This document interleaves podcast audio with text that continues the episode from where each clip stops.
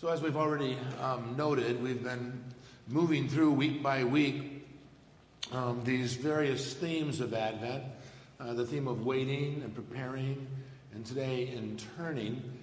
When the Apostle John writes about the birth of Jesus Christ, he talks about light coming in the darkness. And each week the light grows in our darkness in the world and our darkness in our lives and our darkness of the community. It's the light shining in the darkness. And um, a couple of weeks ago, when Greg spoke about waiting, um, he used the idea of the light of dawn, the first part of day, the pink and orange light that rises in the eastern sky and brings with it the hope and excitement of something coming in the future for which we are waiting the rest of the day. Last week we talked about preparation. We talked about um, the light being almost like um, full uh, sunlight at, at noontime when everything is lit up in the sky and nothing can hide, and the brightness of the bright is, uh, light is so bright that, that we have to squint to look at it. And today we're going to talk about light in a different way. Um, it can be kind of sunlight, but we want to talk more about a, a spotlight. Spotlight is very different than, than other kinds of light. Uh, in a spotlight, there's no place to hide. In a spotlight, all your blemishes can be seen. In a spotlight, uh, everything that you do is magnified. And we use this phrase, right? Now you're in the spotlight. So um, if, you're a, if you're in the choir and the choir is singing an anthem, all the choir sings together. But if you're in the choir and have a solo in an anthem that they're singing, all of a sudden the spotlight is on you. There are no other voices surrounding you. There are no other voices maybe drowning out whether you're off key, on key, whatever the case might be. The spotlight is on you, and everything you do and sing is magnified. Or if you're in a Christmas program and um, you have to give uh, a recitation of Luke chapter 2. Well, the spotlight is on you. Not the spotlight in the sense that we should all stand and applaud and pat you on the back, but you're out there all by yourself, and any mistake that you make, any miscue, is seen and magnified because the spotlight is on you. If you're at work and you're given a project and you're the lead person on that project, the spotlight is on you. And so we, we talk about spotlight in this way in various parts of our lives. If, we, if the noonday sun makes us squint because it's so bright, the spotlight makes us squirm. The spotlight can make us squirm. And this is the spotlight to which we turn during the season of Advent. The Christmas season is filled with wonderful themes, right? Love and peace and joy. But in this week of Advent, the turning makes us face the light in such a way um, that it might not bring as much joy, but it's more somber reflection.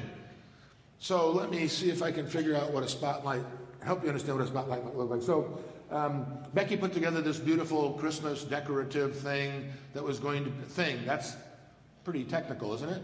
Um, she, she put some decorations in a pot that was going to sit on our front porch.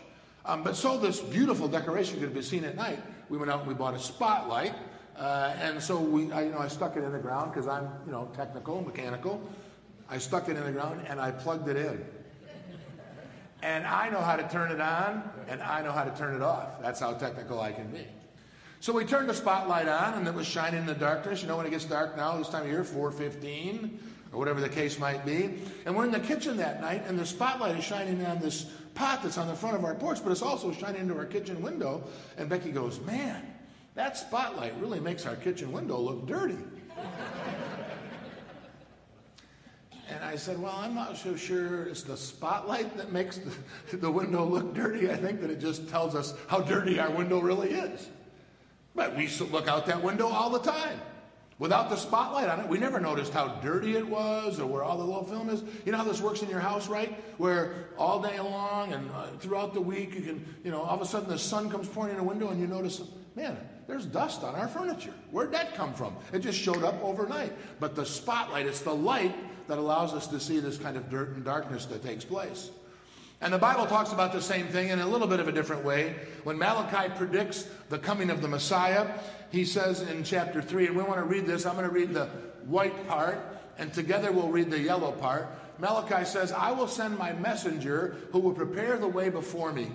Then suddenly, the Lord you are seeking will come to his temple. The messenger of the covenant whom you desire will come, says the Lord Almighty. But who can endure the day of his coming? Who can stand when he appears? For he will be like a refiner's fire or a launderer's soap. He will sit as a refiner and purifier of silver. He will purify the Levites and refine them like gold and silver. Now, we're familiar a little bit with how um, metallurgists do their work. It really hasn't changed over time. You take, um, you know, the raw ore or metal out of the ground or out of the rocks. You harvest it, you bring it someplace, and you have to somehow refine it. You have to get all of the impurities out of it so that it is pure silver or pure gold. And the way they do that is to put it in a, in a very hot fire. So if you were a person who had a small piece and you were going to be a metallurgist on your own and you had a little workshop in your garage and you'd somehow contain this fire and you'd take the silver that you wanted and you'd stick it in this fire and you could watch it burn the impurities out of it. And the impurities are noticed uh, because, you know, they, they have the flame is a different color. It's not just, when it's pure orange, that's burning pure oxygen out of the air, and it's only, then you're down to the pure silver. But if there's a little bit of black or a little bit of green or a little bit of, some, eh, you're still burning the impurities out of that silver as it is. And so this refiner's fire kind of works in the same way. It, that's how it happens. And they call it dross. When you're burning out the impurities, it's called dross, which is an interesting word. I was thinking about this this week. Dross is spelled D R O S S, right? What's gross spelled? How's gross spelled? G R O S S. Why is one pronounced dross and another one's pronounced gross? Anyone? Is there some English rule if it begins with G, you have a long O? I don't know. But it's also, it, it amazes me how similar they are. Dross is gross. It gets the grossness out of our lives. It gets the impurities out of our life. It's trying to burn these things out. We're not perfect people. We're not perfect in any way. We are God's workmanship. We are His treasures. But we all have our imperfections, some of which we're very much aware of, and others that we are not aware of at all. They're kind of hidden in our lives and even hidden from us. Not because we're hiding them necessarily, but there are things about us that we aren't even aware of until we put ourselves in this refiner's fire. The refiner's fire is the work of the Holy Spirit in our lives, shining His light into all of the dark corners of our life, places we wouldn't even ordinarily go. And Paul said, This is the goal that God has for us in 1 Thessalonians chapter 3, verse 13. May He, meaning God, strengthen your hearts so that you will be blameless and holy in the presence of our God and Father when our Lord Jesus comes with all of the, his holy ones. So God's goal for us is to be completely blameless in the presence of God when he comes. We know we're not blameless. We know we're sinful. Is that even a, a, a realistic goal? Well, apparently, because Paul states it for us. A little bit later on, he says that it is my prayer that your love may abound more and more in knowledge and the depth of insight, so that you may be able to discern what is best and may be pure and blameless for the day of Christ, filled with the fruit of righteousness that comes through Jesus Christ to the glory uh, and, and, and praise of God Himself. Paul prays that you and I would be pure, completely pure, all the dross, all the grossness gone out of our life, and that we would be completely blameless. Now, if we believe that we are all sinners by nature and that we have sin in our life, is that even a realistic goal? Well, apparently, again, because it's in the scriptures as a goal. In writing about the refiner's fire, uh, one writer that I was reading this week talks about um, Jesus' birth and Mary and Joseph giving him to Simeon. So the story goes this way, if you read it in uh, the Gospels, especially in Luke, where um, Jesus is born, and uh, Mary and Joseph, being good Jews, want to take him through the proper procedures.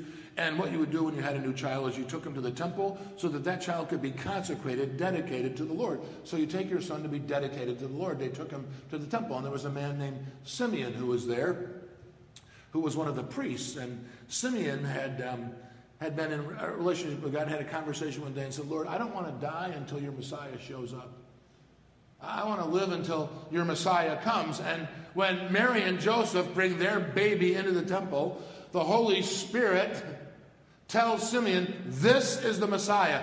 This is whom you've been waiting for. This is whom you have expected. And so we read in Luke chapter 2 that Simeon says, Sovereign Lord, as you have promised, may you now dismiss your servant in peace. Let me die now, because I've seen the Messiah. He is here. I know it. Even this little baby, somehow the Holy Spirit penetrated the heart of Simeon. This is the one. For my eyes have seen your salvation, which you've prepared in the sight of all nations, a light for revelation to the Gentiles and the glory of your people Israel. So he sings this great hymn of joy that he's seen the Messiah, and now he can finally die in peace because the Messiah has come. And, and, and, we're familiar with that story, and it's a great story. It's a great story to follow up on Christmas with. It's a great story about Jesus and Simeon and God's faithfulness and the predictions and the fulfillment. And we oftentimes, however, forget about these last few verses of the story of Simeon. The child's father and mother marveled at what was said about him, and then Simeon blessed them and said to Mary, his mother, this child is destined to cause the falling and rising of many in Israel, and to be a sign that will be spoken against, so that the thoughts of many hearts will be revealed. And a sword will pierce your own soul too. So, this little baby, the Messiah whose birth we celebrate, is destined to cause the falling and the rising of many people in Israel, and also allow the thoughts of many hearts to be revealed. And this is part of the refiner's fire. A sword will pierce your own soul, Mary, and you will discover what God has said about this child to be the truth. When you let the Holy Spirit shine a spotlight around in your inner life, there may be difficult and painful moments, like a sword piercing your soul, but the piercing of your soul is exactly what we need. So if you have a, a young child, or even an, older one, and their tonsils are infected and their throat gets inflamed and they're in such pain they can they can barely you know talk or walk or eat or whatever the case might be. What do you do? You take them to the hospital and they do surgery to cut out their tonsils. They cut out the dross, they cut out the gross part, they cut out the infected part, and then you are healthy. But you've got to go through the surgery to get to the other side. You've got to get rid of the dross when we're struggling with issues in our lives and we don't really understand what they might be, we might go to a therapist or a professional coach and they help us sort out what is going on. And I found in working with therapists sometimes that the best thing that they do is not give you answers, but they ask you very powerful and difficult questions. You know, what do you want to accomplish in your life? How did you find yourself in this position? How are you going to get out of it? Well, you talk about getting out of it, and they say, well, what's preventing you from doing that? These are difficult and powerful questions, and we start to understand motivations in our life and things that have affected us that we weren't even aware of before. They're taking that spotlight, that refiner's fire, and they're shining around in the dark places of our lives. When John writes about Jesus' birth, he says that the light is coming into the darkness. And he says, This is the verdict. Light has come into the world, but, but people love darkness instead of light because their deeds were evil. We prefer the darkness over the light. We don't say that very often. It isn't anything that we proclaim, but that's our natural bent to prefer the darkness over the light. We don't like to shine the light around in our motivations, our attitudes, or the things that we do because it's painful, it's difficult, it's things that we have to work on, the things that we have to get rid of. It's very hard.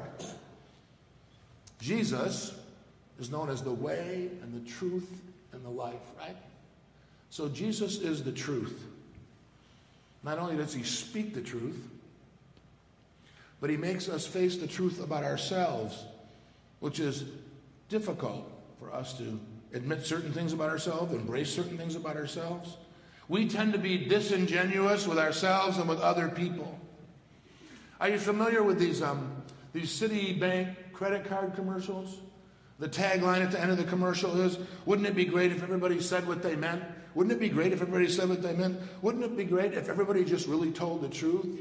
Are you familiar with Show these commercials, will you, Kyle? Tell us what they look like. This, this here's a load bearing wall. We'll go ahead and rip that out. It's going to cause a lot of problems. Mm-hmm. Totally unnecessary. And it triples the budget. We'll be way behind schedule. Schedules. Schedules. Great. Okay. Wouldn't it be great if everyone said what they meant? Hi. Hey. I've made plans for later in case this date doesn't go well. Likewise, but funny story. On top of that, my mom is my best friend. Uh oh. Yeah. Oh, there's the rescue text from my roommate saying she needs me. Wouldn't it be great if everyone said what they meant? These commercials are humorous,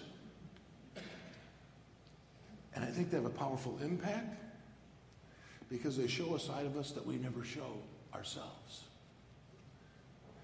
We rarely are brutally honest. We don't like the truth, and so we hide from the truth. When someone speaks brutal truth like that into our lives, we all get a little uncomfortable and kind of squirm, you know? My mom is my best friend. Oh, good. Or, or the contractor who's brutally honest about removing a, a load bearing wall that isn't really necessary to do. It's going to cause lots of problems, and I'll make more money that way. What, what contractor says that to you? That kind of truth is horribly uncomfortable for all of us. I saw a story recently about a young woman who um, grew up in extreme poverty and in a family whose dysfunction was way beyond anything that you and I could ever even imagine families would do. Her, her mother was bipolar and a drug addict, addict and abandoned the whole family. Her father was an alcoholic and was a mess and couldn't be counted on for anything in her life. And, and so they were all affected by this dysfunction. Plus, they lived in poverty on top of it. And um, she somehow managed to get a job that had a steady income and health insurance some benefits and was starting to claw her way out of this cycle of poverty and dysfunction that her family had been in their whole lives. She started dating a guy that she met at work who was college educated from a very strong family unit. They were extremely wonderful people. They embraced her with open arms and welcomed her into her family. And then she, she, she ended up sabotaging this relationship for some horrible behavior. And when she was talking to her boyfriend about what happened, what she said was, is, I realized that I didn't think I was worthy of this job or this relationship or this place in my life. And so subconsciously, I did things that blew the whole thing apart. The relationship, her job, and everything. She had let the spotlight of truth shine around in some places where she'd never faced the truth before and came to the ugly realization that she didn't think she was worthy of anything good or valuable in her life.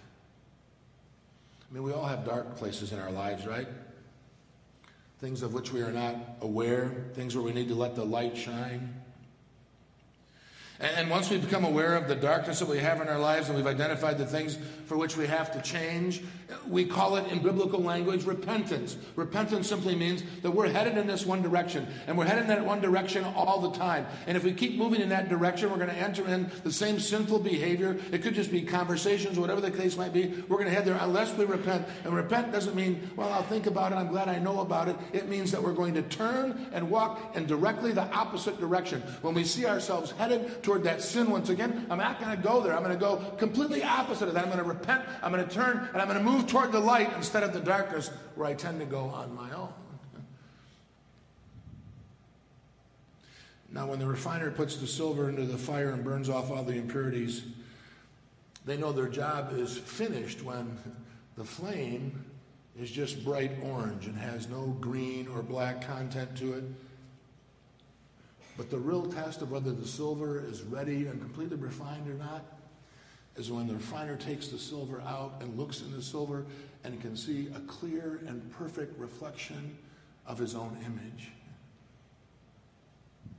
When we shine the spotlight of God's truth into our lives and deal with what might be painful about ourselves and turn away and move toward the light, we start to become and achieve those goals that, that Paul lays out for us that seem absolutely unattainable to be blameless and pure, not in our own, but through the power and the work of the Holy Spirit. we go through that painful process of admitting things that we'd rather not to admit about ourselves and clear some things out of the way. Jesus was the way and he was the truth. And one day a rich young man said to Jesus, You know, what must I do to inherit eternal life? And Jesus said, Well, live obediently toward the law You know, and started to cite examples. Don't commit adultery, do not steal, all, all, the ways that God wants us to live. Just embrace those things, and, and things will go well for you. And the young man said to him, Hey, look, I've done all that.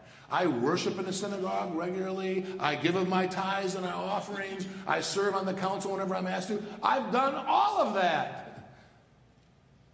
And Jesus said, Oh, great. Go sell everything you have and follow me. And we're told that the young man hung his head in sadness and turned and walked away, not in repentance, but to simply pursue the way he'd always lived. Because the spotlight of Jesus' truth in his life was so painful that he couldn't embrace it. And sometimes that's what happens when we hear the truth about ourselves Placing ourselves in the refiner's fire requires courage, and it also requires that we be in relationship with people who are willing to be completely honest with us. Do we have someone who knows us well enough and cares enough about us to speak the truth about ourselves? And one of the phrases that we use here um, on our church staff frequently is ministry is a series of difficult conversations. They're not always comfortable, sometimes they're painful. But every time I've ever had a difficult conversation and listened to what someone has to say to me, I've learned things about myself that I never wanted to admit and didn't even realize.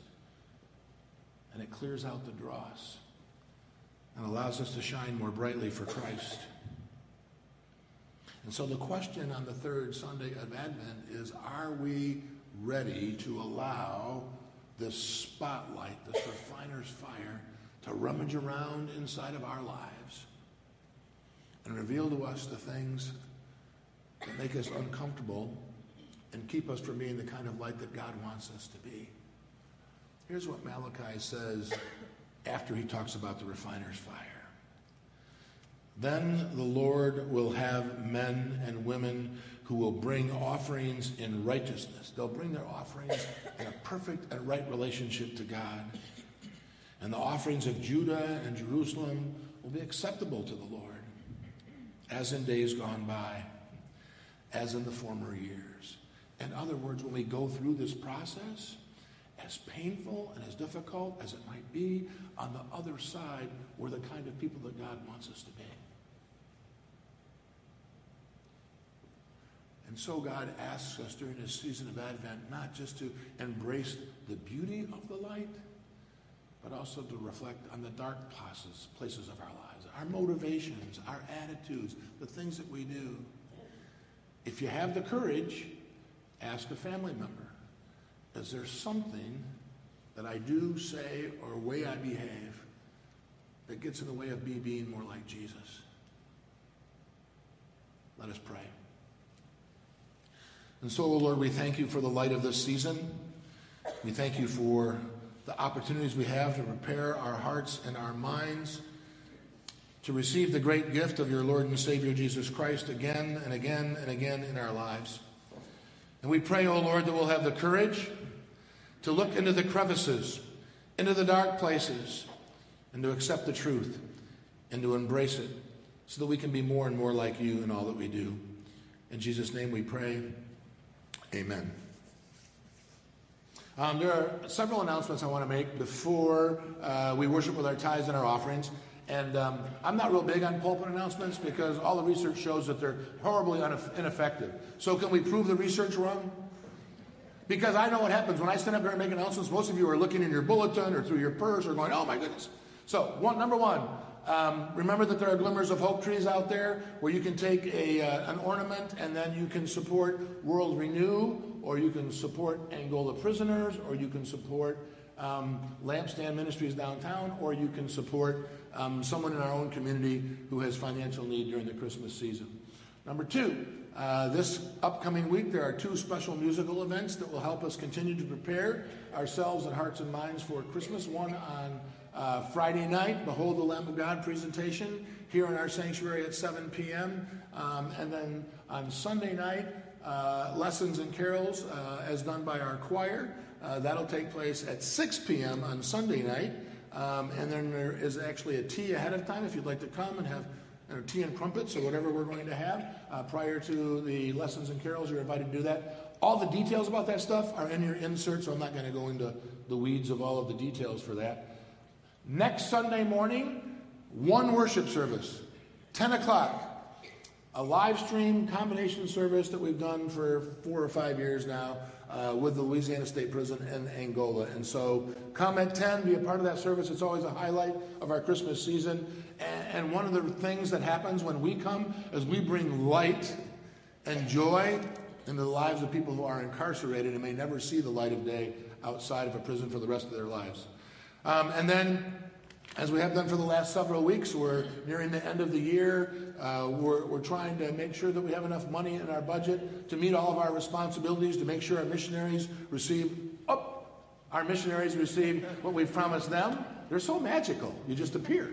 Um, as well as the rest of our ministries. And so uh, we told you we'd let you know where we are. We need $600,000 by the end of the year. That's three more weeks. I figured this out. All last night I spent time is about 200 and some thousand dollars a week for the next three weeks. But I believe that we can do this if the challenge is in front of us. So let us be generous givers, not only today, uh, but until the end of the year, so that we can continue the ministry that God's laid before us. Let us continue to worship with our tithes and offerings, and uh, Cliff and Christine are going to lead us.